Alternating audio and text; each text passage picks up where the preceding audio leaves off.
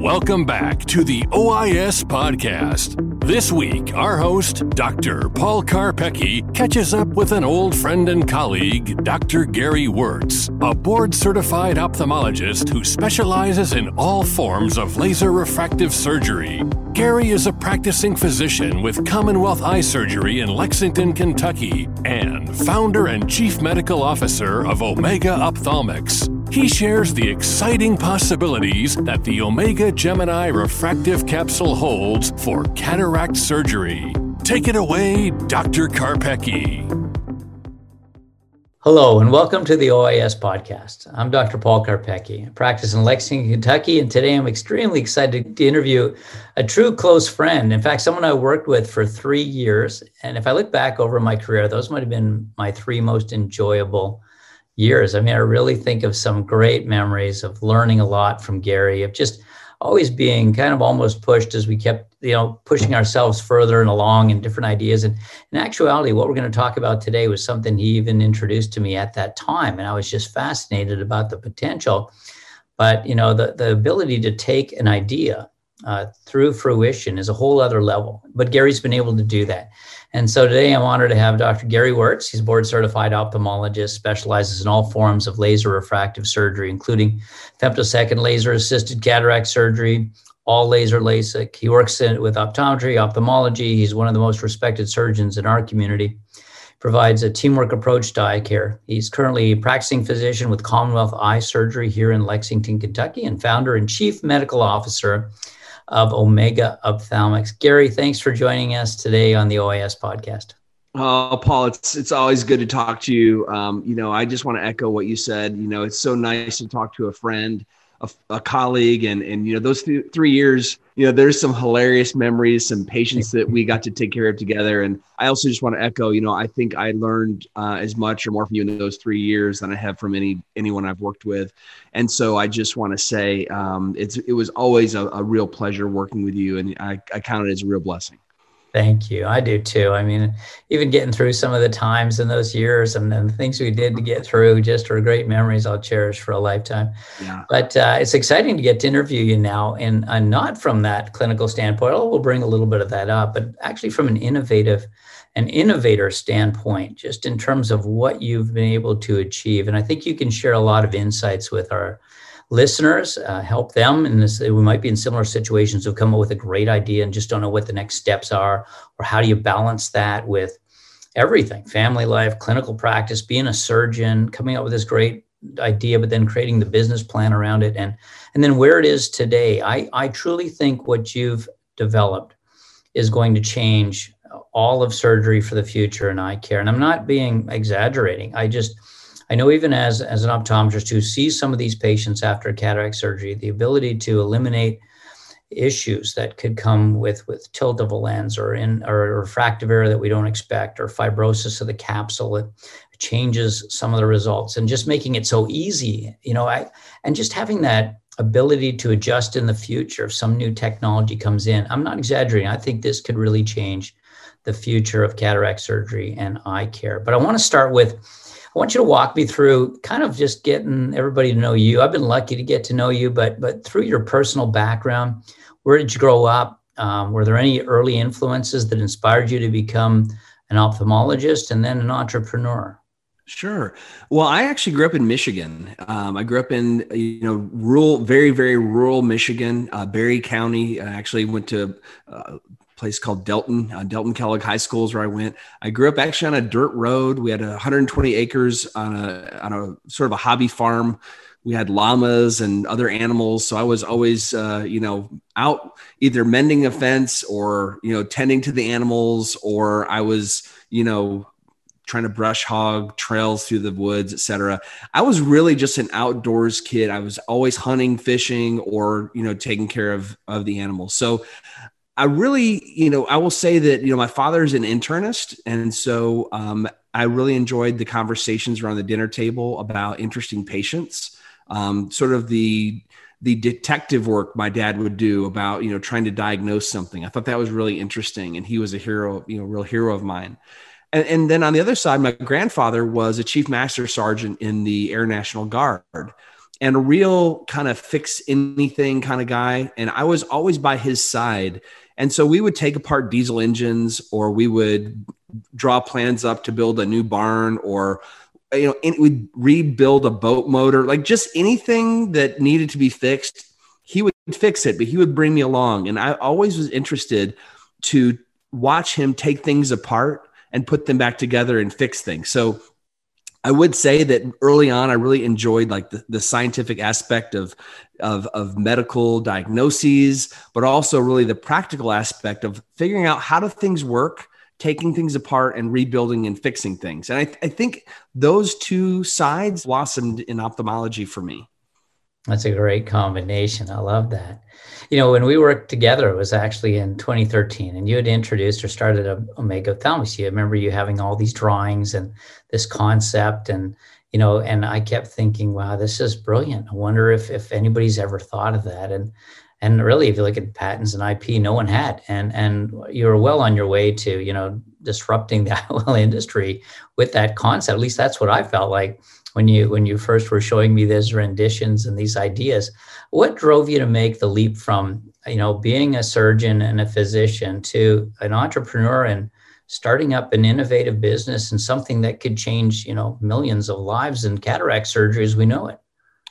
Well i mean it's probably a couple of things um, the naive, naivete of youth uh, would be one um, not really knowing my weaknesses, you know, probably, um, you know, being bold. Um, uh, but I'll, I'll also, I'll just say that, you know, I, I, look at the inventions and the technology that we have um, with a heart of gratitude. You know, I think about Charlie Kelman and, you know, what he means to me every day when I go to do phaco you know, I just sort of think about what if he had stopped? What if he just, what if this great idea just died with him um, on the back of a napkin? Um, what if he, you know, what if other ophthalmologists or, you know, engineers did not invent the foldable IOL or the toric IOL or LASIK? You know, think about Marguerite McDonald and all the folks down at LSU that, you know, brought that technology forward. So I work with technology that I recognize that there was a lot of hard work that went into giving me those tools.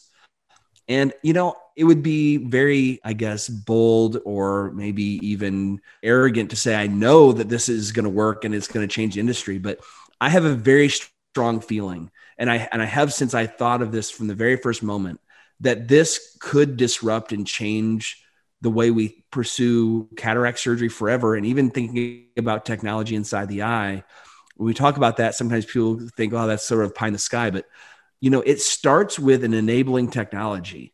Once you have a new platform, it, it makes the possibilities of what else can now exist inside the eye almost limitless. So we do have some pretty practical ideas for how the Gemini refractive capsule can can help cataract surgery today and make it better. But we really have we really think about this as this sort of phased adoption happens, hopefully in the future. We feel like this could be, you know, sort of enabling a whole new pipeline of technology uh, that has really never been thought of before. It's a great time to go into that, um, you know, and then we'll look at, at other aspects of, you know, young other colleagues, uh, surgeons, optometrists, ophthalmologists who have ideas. How do they balance their surgical practice and all that? But right now is a good time to kind of take us through a little bit more of of really the Omega Gemini refractive capsule. How does it work? How, how is it the implantation process? Um, how does it work with the current IOLs that are, are available? And, and what is the real benefit for now and in the future? Yeah, so it's it's sort of like an inner tube or a donut that goes inside of the natural capsular bag um, at the end of cataract surgery once you've removed cortex. So basically you've got this it's made of uh, medical grade silicone the same type of silicone that iols are made out of. And it goes in through the same type the same size incision through the same type of shooter and it and it self expands so once you inject it into the capsular bag it opens up. And you basically have the capsular space now stented open in in a three-dimensional fashion. And at that point because the, that that that real estate is really important because it is you know the safest place to implant um, you know a medical device really in the human body because there's no nerve endings and there's no blood vessels So the, the, the, lens capsule is the thickest basement membrane in the human body. It safely holds millions of implants per you know every year safely for decades, and it's actually in the you know central axis of our visual system. So this I really think that the capsule is sort of the most disrespected real estate and maybe some of the most important real estate to protect in the human body. And so if we can keep that space, that capsular space open, if we prevent capsular collapse and fibrosis, it really allows us to think differently about what is cataract surgery. You know, the lens we implant in the year 2021 in a 50 year old or 40 year old, for example, you know, they're stuck with that technology for the rest of their life. If they live another 40 or 50 years, you know, we know that the design cycle in, in IOLs is, is accelerating. And I don't do, I don't implant any lenses, any, any, you know, premium IOLs today that were available 10 years ago. And I know the lenses that I implant today, as good as they are, I'm so pleased with the technology we have right now, but I just know it's going to continue to get better. And so this idea of keeping the space that, that holds a lens open, it really enables us to you know, if a patient wants a better lens in the future, or for example, that one in a hundred or two in a hundred patients who are not satisfied with their multifocal lens for for reasons that we can discuss, you know, it's just really hard to predict who those people are going to be. But if that's the case, we have a backup plan. If we need to remove the IOL, we're removing it from this protected environment. We're not trying to tease, you know, haptics away from a fibrous capsule.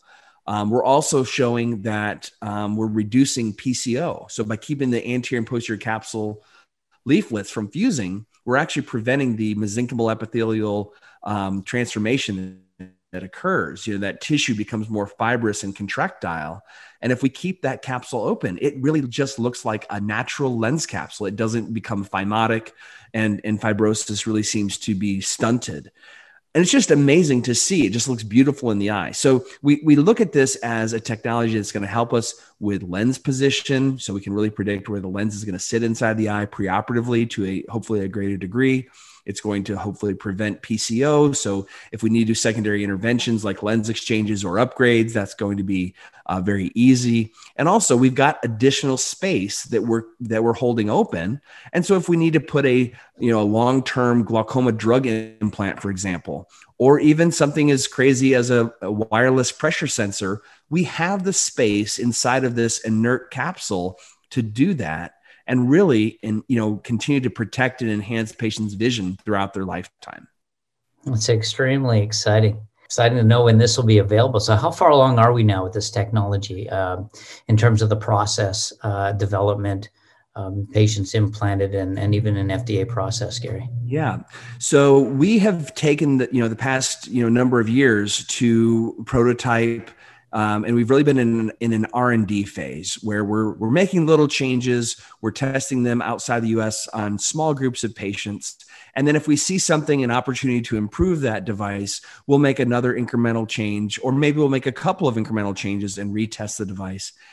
So far we have almost 100 implants um, in various designs uh, throughout the world that have been very very well tolerated. We're so happy with that uh, but our, we've really kind of come to a design lock where we're really happy with the size, the shape, um, just the performance of the device is really um, where it needs to be. So we really are, are at this at this point we're pivoting from a research and development um, prototyping phase more into um, you know deciding where we go from here which the next steps would probably be either a early feasibility study or a true feasibility study hopefully um, you know leading to a pivotal trial uh, with the fda um, you know we're sort of evaluating our options right now because we do have a pretty good number. We've got about 30 patients at this point. Some are at six months others are at three months where we're really looking at the data. The data is looking so strong that we're, we're really just sort of evaluating our options of next steps because we have, you know, there, there's some interest, of course, you know, I mean,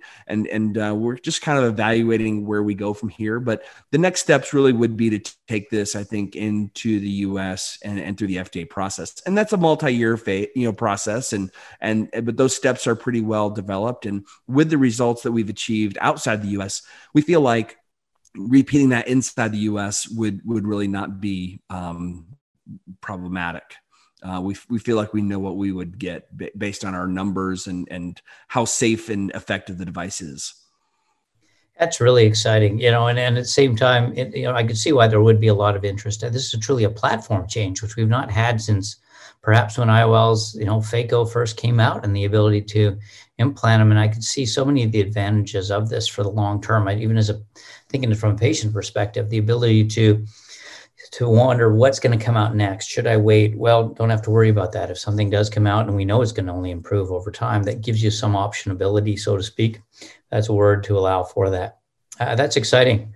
Uh, from your experience thus far, you know, um, what's been the biggest biggest challenges in development of any new technology for those who have got an idea and starting to think about it and bringing a new product to market because you're you're well on your way to that what what have you found to be something that maybe others haven't thought of as you go along that you've learned through this experience I think early on, it's probably just having the confidence in yourself to really decide that your idea is good enough to pursue.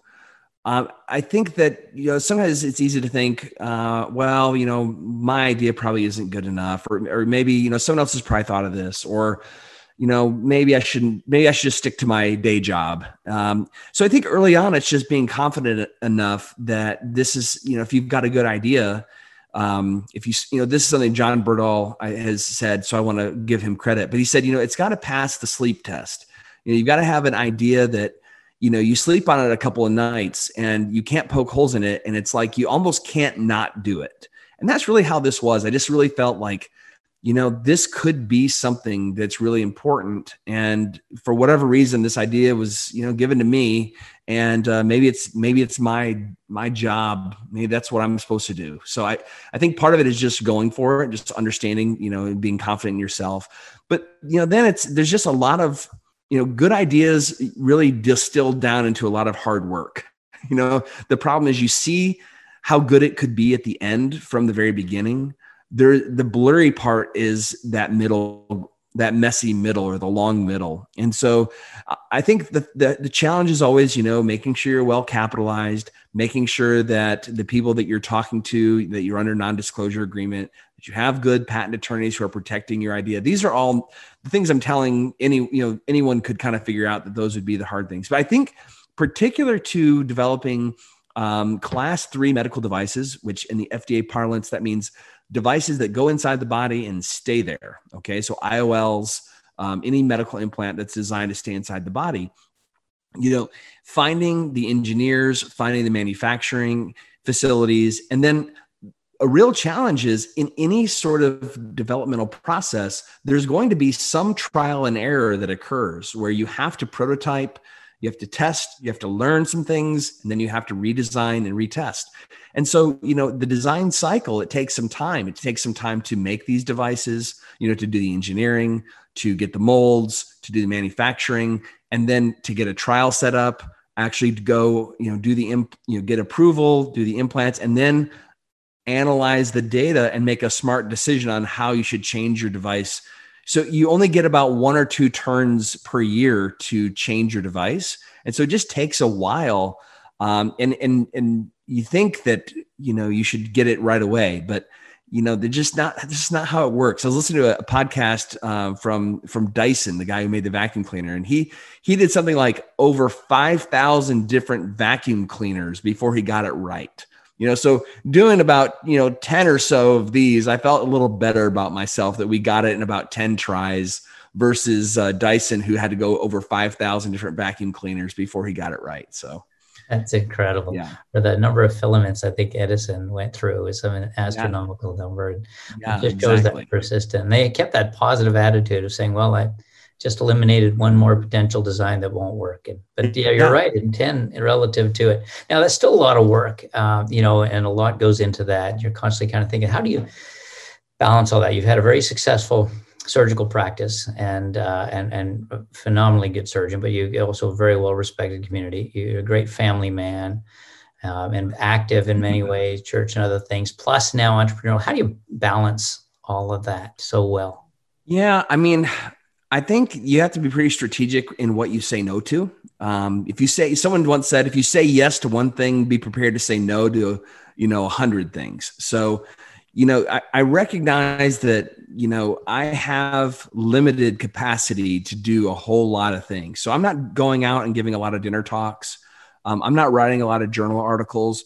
You know, there's a long list of things that I don't do that a lot of my colleagues who are really at the top of their game are really heavily participating in. So, you know, I've I've told a lot of people no for a long time. Actually, I'm almost a little bit worried that people are going to stop asking me to to give talks or to do things. But maybe when I'm done with this, I'll I'll be able to throw my hat back in the ring with some of those things. But you know, I, I think it's really understanding um, what you're good at, um, what you want to do, and designing your life around that.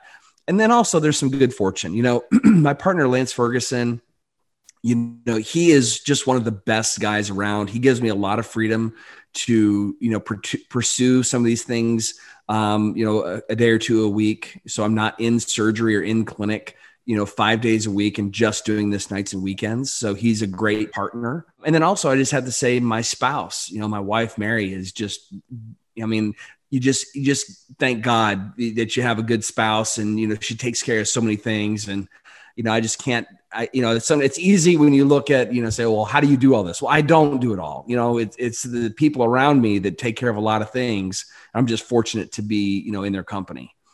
It's really great. It is a small world. I mean, Lance Ferguson's who introduced me to my spouse. You know, yeah, that, exactly. Ironically, and all that, he's a great guy and a great surgeon as well.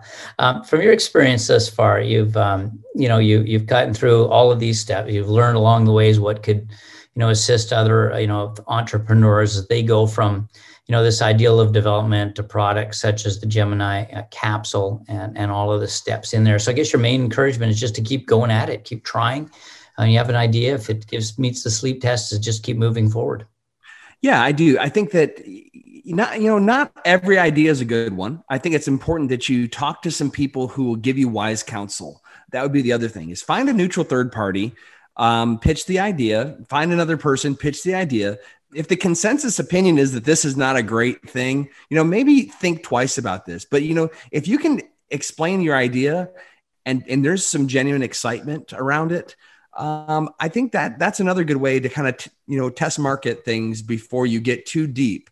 You know, there gets to be a point where you're kind of past a no, point of no return where you really kind of need to succeed, and um, you know that's a little stressful also. But you know, it, it, yeah, you want to make sure that you're vetting this with smart people, that you're not just pursuing any idea. You want to pick your spot because you only have a few, you probably have a few turns of the wheel, you know, in these. And so you got to make sure that you're, that you're picking the right thing if you have that itch to scratch.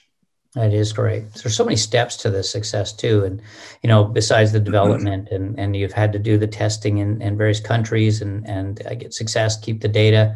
Has has there been funding? How do how do you achieve those sort of things? Has that been a challenge? I imagine not so, because it's such a great idea. Or is that a whole different world that has its own challenges too for those who might have an idea and have to look at all those steps? Yeah, I mean, I would just have to say again, as I talked, as I've talked about, you know, the people I've partnered with, you know, I, I I'm I'd be remiss if I didn't mention our CEO Rick Ifland. Um, he has been a serial entrepreneur for you know 20, 30 years, and um, just done a phenomenal job of raising money for other companies. And so I brought him in as our CEO very early on, and that was probably the best decision that I that I could have made. Um, he has raised, you know, all of our money uh, pretty much through friends and family. So we've only had basically angel rounds of investing, and we've been able to keep, you know, we, we've not taken any uh, venture capital or or private equity capital at this point. So it's, it's made it really simple. Um, and we've, I think, you know, just based on some good relationships that he and I both have, and a lot of those have been you know op- optometrists and ophthalmologists also. So um, getting some people who really understand the space to invest is also good photo confidence. But you know i know this is really i almost hate to say this because i don't want to jinx it but and it usually is a real challenge for a lot of startups but we have just been so incredibly lucky to have to be well capitalized really from the beginning um, just through through Rick's relationships, and and I think the idea has sort of um, you know stood on on its own merits. So we've we've not had that huge challenge, but I don't I don't want to say it's not a challenge because every time we always you know hope and pray that you know our investors will come through, and and and it's been great so far. That's awesome. Is there anything you think that us or any listeners or anyone that because we do have a lot, you know, listeners for OIS podcast range from your ophthalmological colleagues and surgeons, optometrists, investors, strategics, any there there could help, or is this kind of just kind of on its way and moving in its own with its own momentum at this point? Well, I mean, I think I would just challenge everyone, you know, to to think about, you know, it's it's sort of the Steve Jobs, like think differently about cataract surgery and ophthalmology. You know, what we're doing is is not changing the optics. You know we're not inventing a new multifocal lens or a new accommodating lens or but but what we are really trying to do is build a platform technology that is going to enable so many other things you know for the future. Um, i think it's going to start with us you know getting some sort of claim around you know just you know preventing capsular fibrosis perhaps or preventing capsule collapse or and we're still working through through that that piece of it. But i would just challenge everyone to sort of think what if you had a protected space inside the eye that was extant that kept the capsule open prevented fibrosis and allowed any inert secondary technology to live inside the eye? What would you put inside of that container? How would you leverage that space? So it's a lot it's a lot bigger than just you know we're creating a, an implant that is going to help you know with iol exchanges. I think that's sometimes people think well why why would you go through the, this hassle of inventing this thing that is going to you know maybe help one or two percent of people who end up with a, a lens exchange? And i feel like you know I, I, I think it's just much bigger than that. When you know we know that lens exchanges are a rare thing and i'm not inventing this capsule so that we can make lens exchanges easier although that is one thing that can can be helped by this. I look at the multifocal market and think why is it stuck at like 7 or 8% you know technology has gotten better but there's so many surgeons out there who are really unwilling to try it. And and i think it's because as ophthalmologists as cataract surgeons and especially refractive surgeons we hate disappointing people you know, one of my deepest, you know, I'm, I'm going to give you the peek behind the curtain here that you, you didn't ask for, but one of my deepest fears as a cataract and refractive surgeon is disappointing a patient. You know, they come to me and we're talking about fundamentally changing the way they perceive everything in their world through their eyes. You know, when we talk about refractive surgery, people think about, well, 2020 or 2015 vision, but we're really talking about enhancing neurologic function and the reality is, it doesn't always work. And when it doesn't work, how do you explain that to a patient? And how do you tell them, hey, you're going to be okay? We have options. You know, right now with cataract surgery, if some if, if the patient doesn't like the lens they implant or we implant, you know, there there are backup plans, but I feel like we need better options for patients. And I sort of think about it also like a seatbelt. You know, I'm thankful that a seatbelt is in, is invented the rare times that I need it, but I always use it, you know, because I know there's always a small chance that I'm going to need it. So I kind of think about what we're doing in, in some regard as like an insurance policy or a seatbelt. And if we use it and it's there, it, it will be there for us when we need it. I love that. It's a great way of putting it. Gary, thanks for joining us today and sharing your story, your insights. You're a humble person that you are, but just the, the potential that exists here and a very exciting technology that I do believe will change how cataract surgery is done in the future. What's the best way for people to get in touch with you? You can uh, you can probably just email me. That's the best way. 2020md at gmail.com. Pretty easy to uh, remember that one. Or you can uh, you can find me on Twitter at cataractmd. Uh, pretty active active on Twitter. So uh, you might see you'll see a lot of um, cataract and, and uh, ophthalmology links there, and also a few uh, of my opinions about UK basketball and football. So go big blue. oh, big blue is right. Big game this weekend as we start yes. the SEC. Gary, thanks so much for your time. It's great seeing you. Look forward to seeing you in person, hopefully very soon. I guess we, I think we are going to see each other soon, but thank you for taking yes. the time to share these insights with the OIS podcast audience. Absolutely. Thank you, Paul. It's always great catching up. And uh, yeah, look forward to seeing you soon. Thank you. Thank you for listening, everyone. We hope you've enjoyed this episode of the OIS podcast. Be sure to subscribe to our iTunes channel so you get the latest ophthalmology insights. Got a story of your own to tell? Apply to be a guest at OIS.net.